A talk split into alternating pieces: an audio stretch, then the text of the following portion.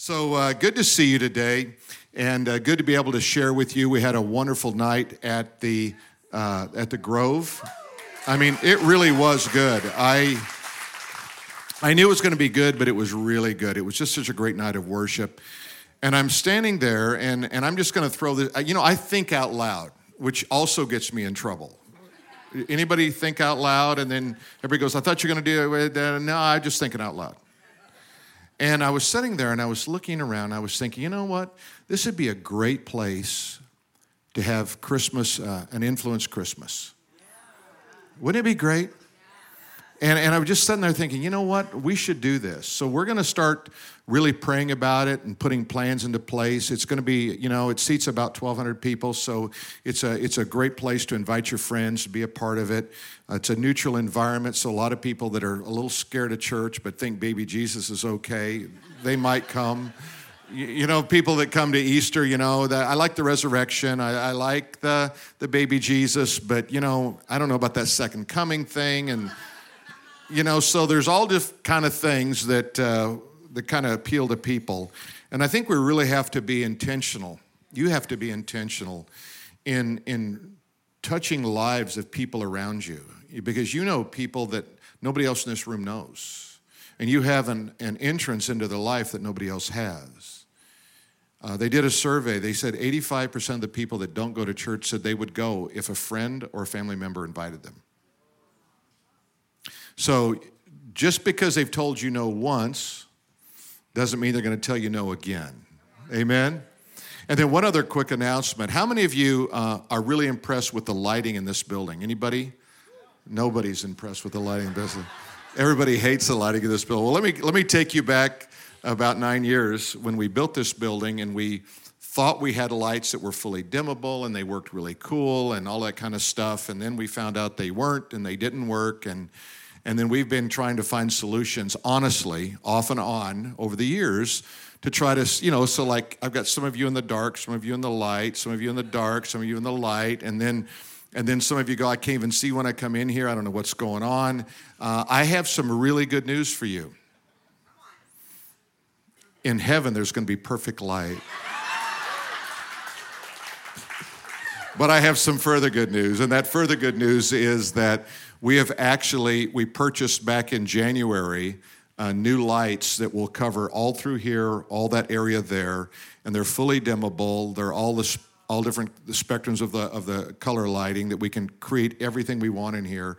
And so, give us about I'm going to say a month. It'll probably be quicker than that, but uh, we're actually going to be able to see some of you. Some of you say I didn't want to be seen. This is why I said over here, right? I'm hiding. Um, but we're gonna we're gonna really improve the quality of your experience here. And so thank you for being patient and uh, walking in the dark because you will see a light. That's what the bible says. You will see the light. Today i want to talk to you about a lost and found generation.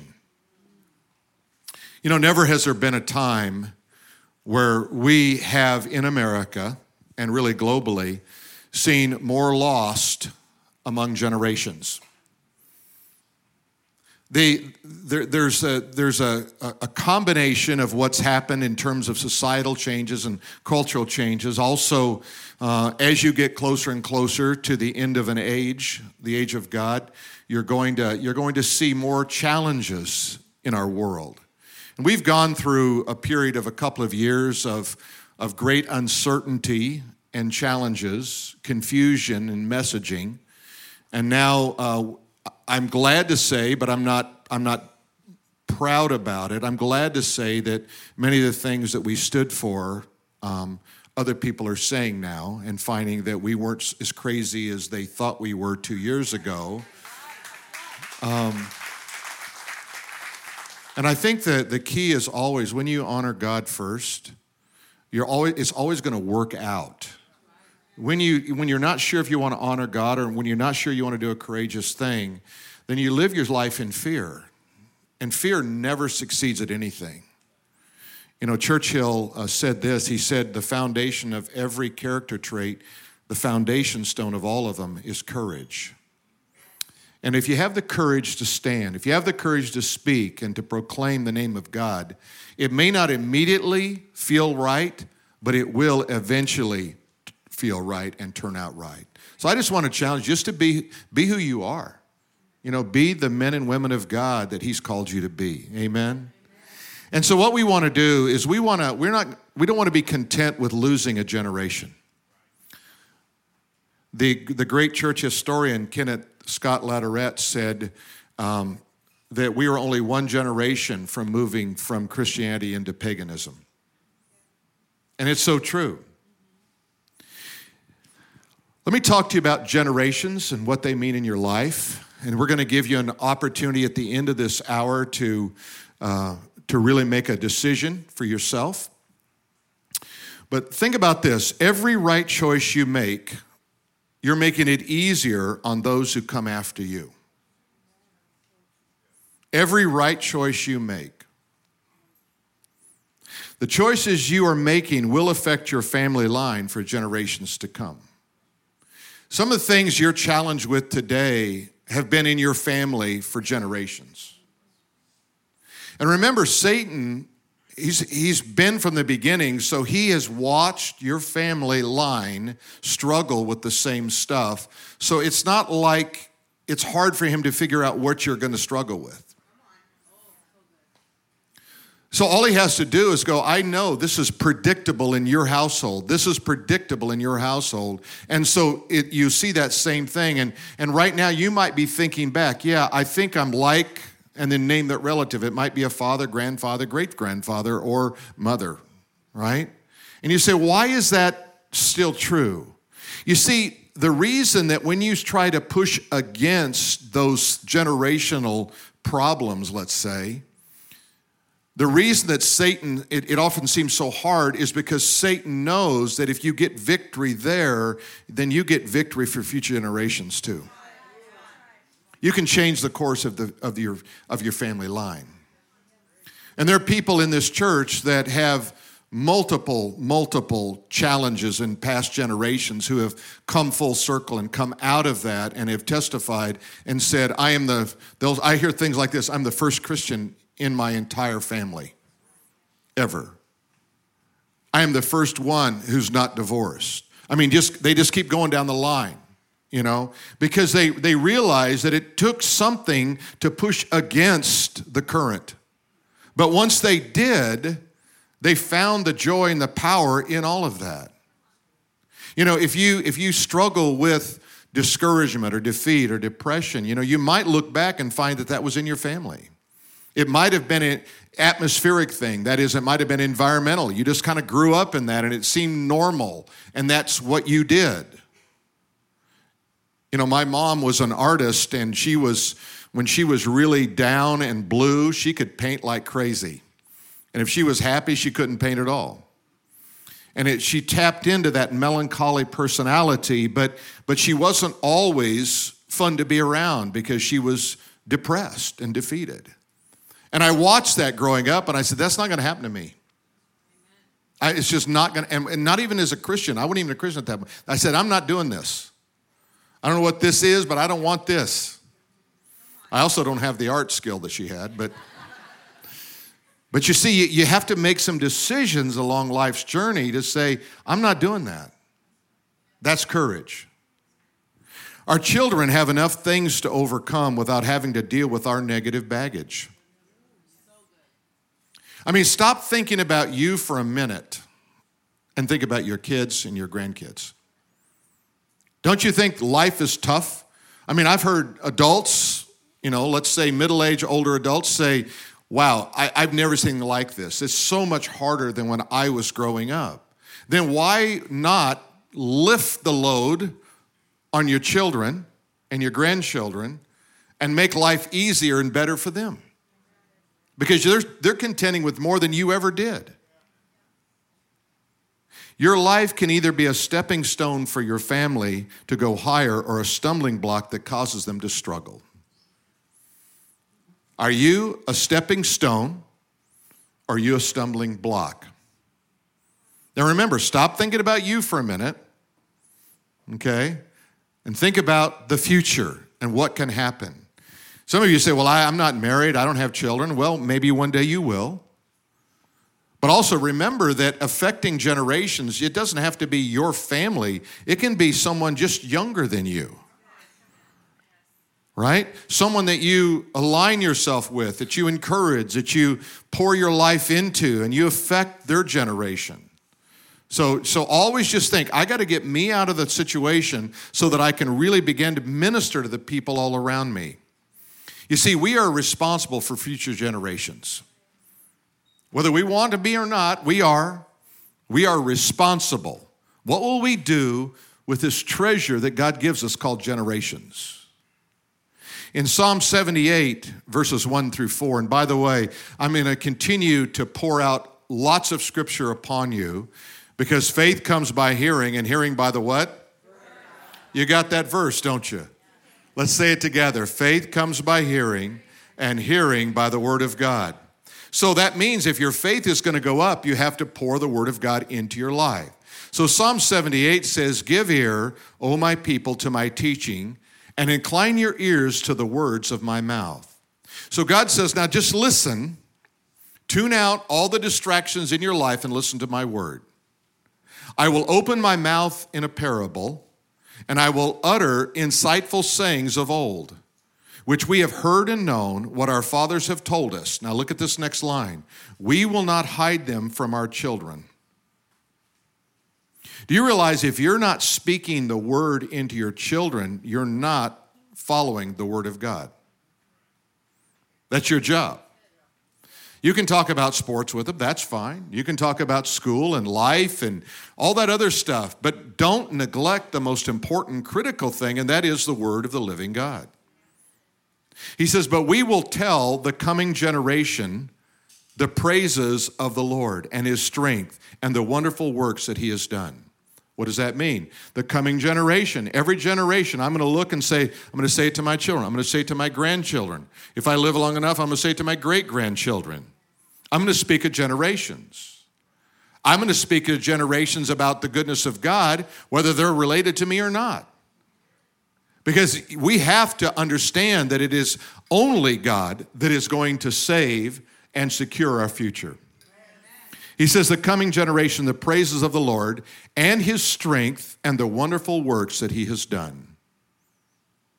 We were uh, waiting for the concert to begin. I was sitting out with Matt and uh, a couple other musicians, and we were just talking about life, and we just started talking about the power of God. And then we began to talk about, about how God is so powerful, and yet we tap into that so little. We got talking about if we were going to eat in heaven. You ever thought about this?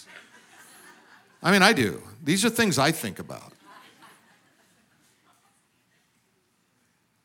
And how Jesus, in his resurrected state, he could eat a fish and yet he could pass through a wall. And somehow the fish went with him. And don't you find that intriguing? I, I, often ask this question. I said, How many of you think I could walk through that back wall back there? And those of you who've heard me say this, you know the answer. But how many of you think I could walk through that back wall there? Just raise your hand if you think I could do that. A couple of you. Thank you. I love you. You shall be crowned in heaven. I can walk through that wall as long as I do it in the year 2000, because this building was built in 2001. Now, watch, I'm teaching you a theological truth here. This, not, this is not just a joke. You see, the truth is that Jesus could pass through a wall because time and space do not confine someone in the resurrected state.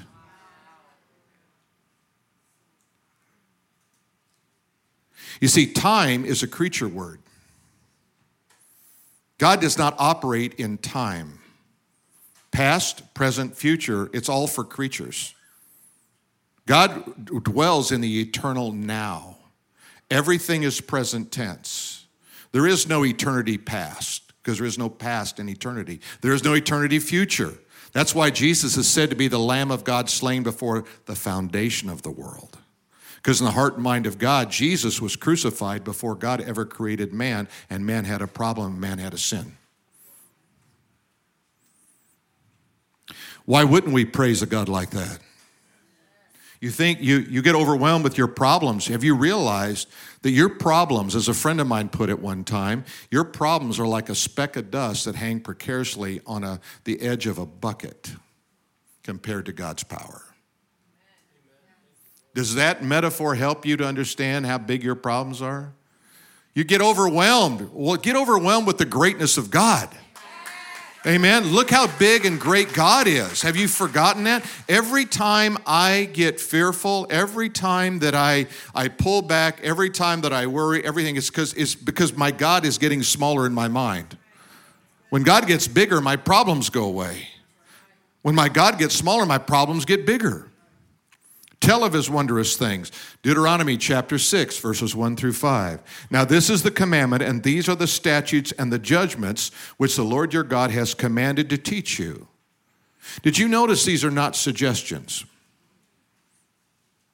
The Ten Commandments are not ten suggestions. The commandments of the Lord are not, these are good if you like them.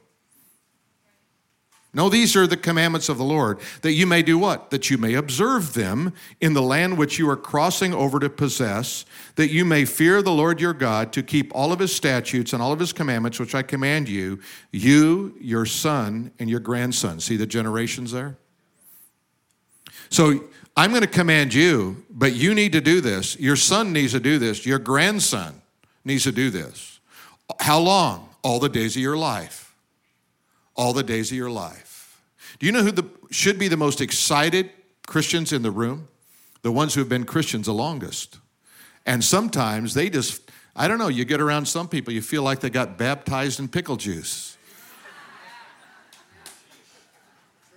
I mean, seriously, you know, you should be so excited because you've known him so long. John wrote in, in 1 John, he said, I write to you, little children, because you know your sins are forgiven. Remember that when you first come, come to faith in Christ, your sins are forgiven, and you feel so good about that.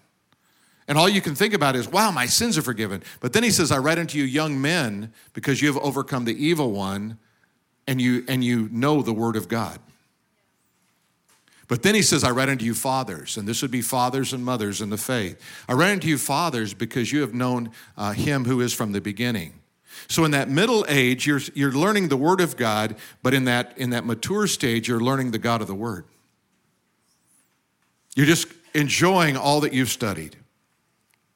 He says, look what he says here. Therefore, hear, O Israel, and be careful to observe it, that it may go well with you. If I don't observe it, it will, will not go well with me. Some people, they, they tell me how bad things are going. I'm just asking, well, are you keeping the Word of God? Just start there.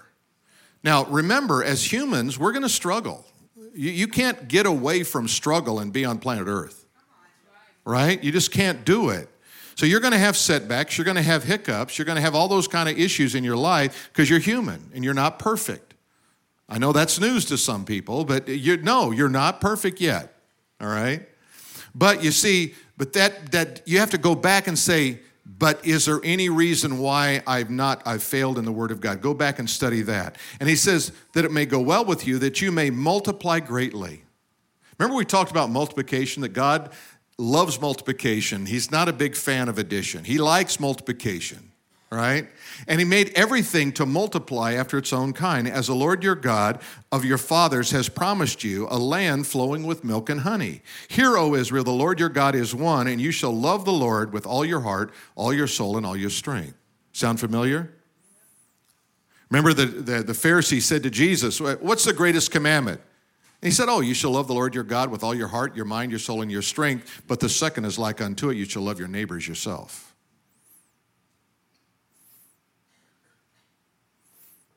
Jesus always gives you more than you ask.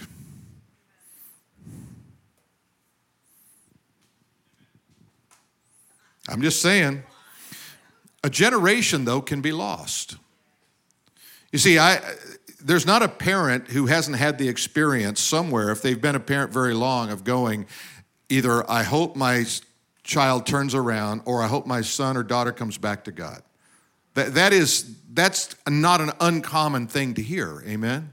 You just hear that, all right? There's no way to guarantee that your children follow in the steps of the Lord.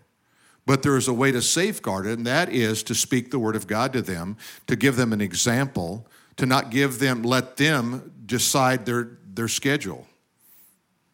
I know parents that they have no schedule. They, the kids have the schedule and they tell the parents what we're doing. I want to be on two soccer teams. I want to be on one basketball, one foot, and going like what? I remember when our two boys were on two different soccer teams, practice every day and then games on Saturday. That meant two different fields. I prayed for minor injuries. Nothing that would put them out of the game, just slow it down so I could take a break. But so often we, we forget what's the most important schedule that a, that a person can keep? It's a schedule with God.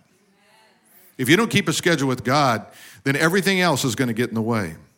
2 Timothy chapter 1 and verse 5. When I call to remembrance the genuine faith that is in you, is your faith genuine? Will it stand the test of time? Will it stand the persecution? Will it stand what's going to come up against you in the days ahead? Will it is it genuine faith? He said the genuine faith which is in you, which first dwelt in your grandmother Lois and your mother Eunice. So here is Timothy, the pastor at the church at Ephesus, who is a disciple of Paul, and he said, "You know the explanation of your life is your grandmother and your mother lived out their faith in such a way that you modeled your life after them. And that's genuine faith, he calls it. And I am persuaded is in you also. That same thing. You see the generational thing here? Therefore, I remind you to stir up the gift of God which is in you through the laying on of my hands. He says, All right, God gives every person a spiritual gift. And he said, I want you to stir it up. You know what? You know, have you ever, you ever had a fire, you know, you, and it kind of starts to burn down, and what do you do? You put another log on it, that doesn't really help. What do you got to do? You got to stir up the embers. Got to get in there and stir it up. My wife's really good at this. I like it when she's good at stuff like that. Amen? I mean, like, she, and she takes pride in it because her father was good at it, right? That's probably where she learned it. And she'll go up there and she'll start stirring and she'll, she'll fan it. She'll, she'll do everything. And next thing we know, I got a wonderful fire. And then I sing that, that old Willie Nelson song Sit here at my feet because I love you when you're sweet. Put another log on the fire. Fix me up some bacon and some beans. You don't know this song? This is a classic. Yeah, you probably don't recognize it because I can't sing. All right. Judges chapter 2, verse 7. Now, stay with me. The Word of God is so powerful. If you let it just soak into your life, it says, So the people served the Lord all the days of Joshua. So remember, there was Moses. He handed the mantle to Joshua, and then Joshua took the people into the promised land. All the days of Joshua, all the days of the elders who outlived Joshua. So now you've got Joshua, he passes, and there are those leaders around him and it says, who had seen all the great works that the Lord had done in Israel. You know, when you when you experience God, it stays with you. When you're when you're just kind of Christianity's a hobby for you and not really your life, think you miss out on so much that God wants to do. And it's easy to fold and just say, well, you know, I, I, I used to do that. I used to believe that. And that's, look what happened here in Judges chapter 2 and verse 10. That entire generation passed away, and after them grew up a generation who did not know the Lord or the deeds that he had done for them in Israel. What happened? One generation into paganism. That's all it takes. It just takes you dropping the ball, me dropping the ball. It's all it takes. This is not hard to understand. I mean, you see the, the rise of crime in our cities, you see the chaos in our schools. It's not strange, it was predictable. You pull God out of your schools, and you're going to have problems. You put God, pull God out of anything, you're going to have a problem. You think the secular mindset can fix the problem? It cannot fix it. It only exasperates it, makes it worse. But I want you to understand something too about the power of impartation. So, my wife and I were at a, a Shabbat with uh, Dennis Prager. Uh, I think I mentioned this, but we were there uh, last Friday, a week ago Friday, with two rabbis and their whole families. And one of the things I, I, I mentioned to you, but I want to I want to really kind of it's just kind of stuck with me. So the rabbi got up And there was probably 25 around this table. And he got up and he explained what he was getting ready to do. And he sang Proverbs 31 over his wife. Now, if you want to win some points with your wife, gentlemen, sing Proverbs 31 over. Now, what does that do? First of all, that brings honor to the situation, doesn't it? It also brings a reminder that this is a gift from God and that this is the kind of woman you are or will strive to be. So it's a really good thing. Then they walk around to all their children and they whisper a blessing in their ear an impartation, a blessing. Now, and you imagine it. And I asked him, I said, How long have you been doing this? He said, I haven't missed one of these in 30 years. Not one Friday night have I missed in 30 years doing this very thing. You think that doesn't have an effect on a family? You know, in our families, you know, sometimes we've got one over there playing video game, one over here watching TV, one outside, and then you're eating standing up at the island. And you wonder why your kids don't love the Lord their God with all their heart, their mind, their soul, and their strength. You planned it that way. You planned for them to be separated from your family and planned for them to be separated from God. Derek Prince said this A word spoken with some particular form of spiritual power and authority for good or evil that sets in motion something that will probably go on for generation to generation. When you speak life over your children, it will, it will have a life of its own. When you speak evil over your child, it will have a life of its own. You see, because this impartation idea, and I'm going to explain that, is both an attitude and an action. It's an attitude that I do I believe that God has empowered me to bless others. And I don't mean that doesn't mean write them a check.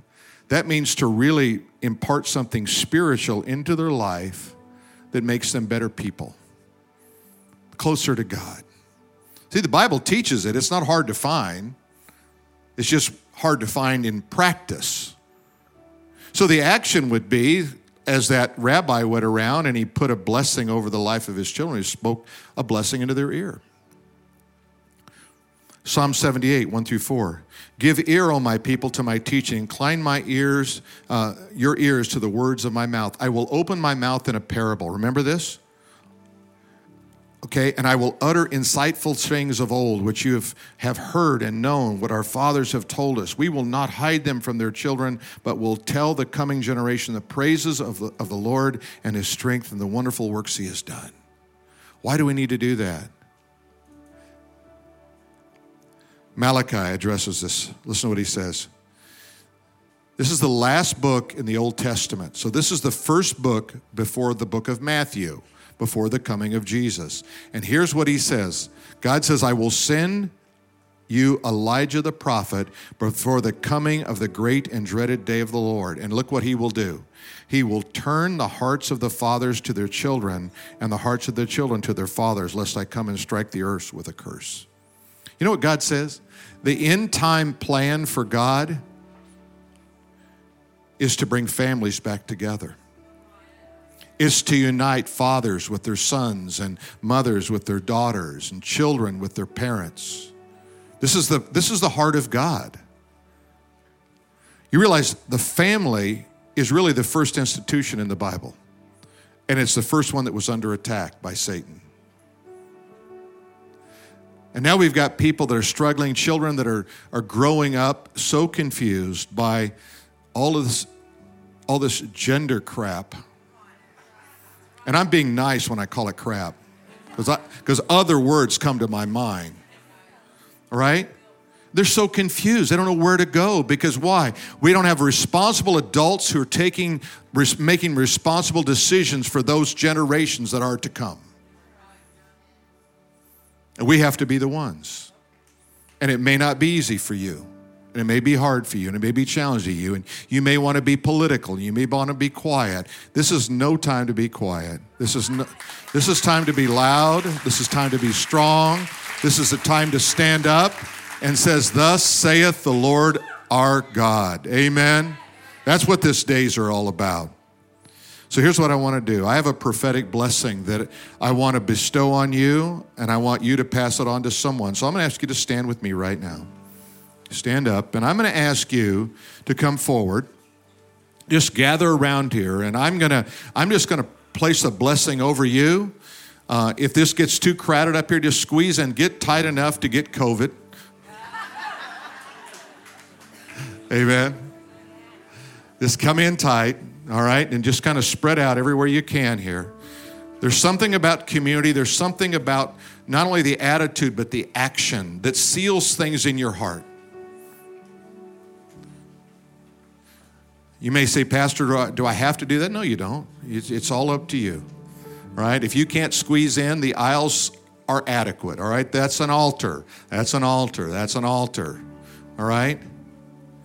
Now, I want to ask you this Are you ready to receive a blessing from God? Just, just say, I, I, am, I am ready. Amen. See, the heaven hears that. Isn't that wonderful? Heaven hears that. He hears your heart, He sees your attitude, He knows that, that every action is going to be a powerful action. And I want you just to repeat this after me. In the name of Jesus, I declare the blessing of a thousand generations over me and over my family. The curse is broken. I'm going to repeat that. The curse is broken in the name of Jesus, by the blood of the Lamb, we break the curse that holds us back, keeps us from, from excelling and blessing future generations. Amen. And the favor is coming like a flood. And the favor is coming like a flood.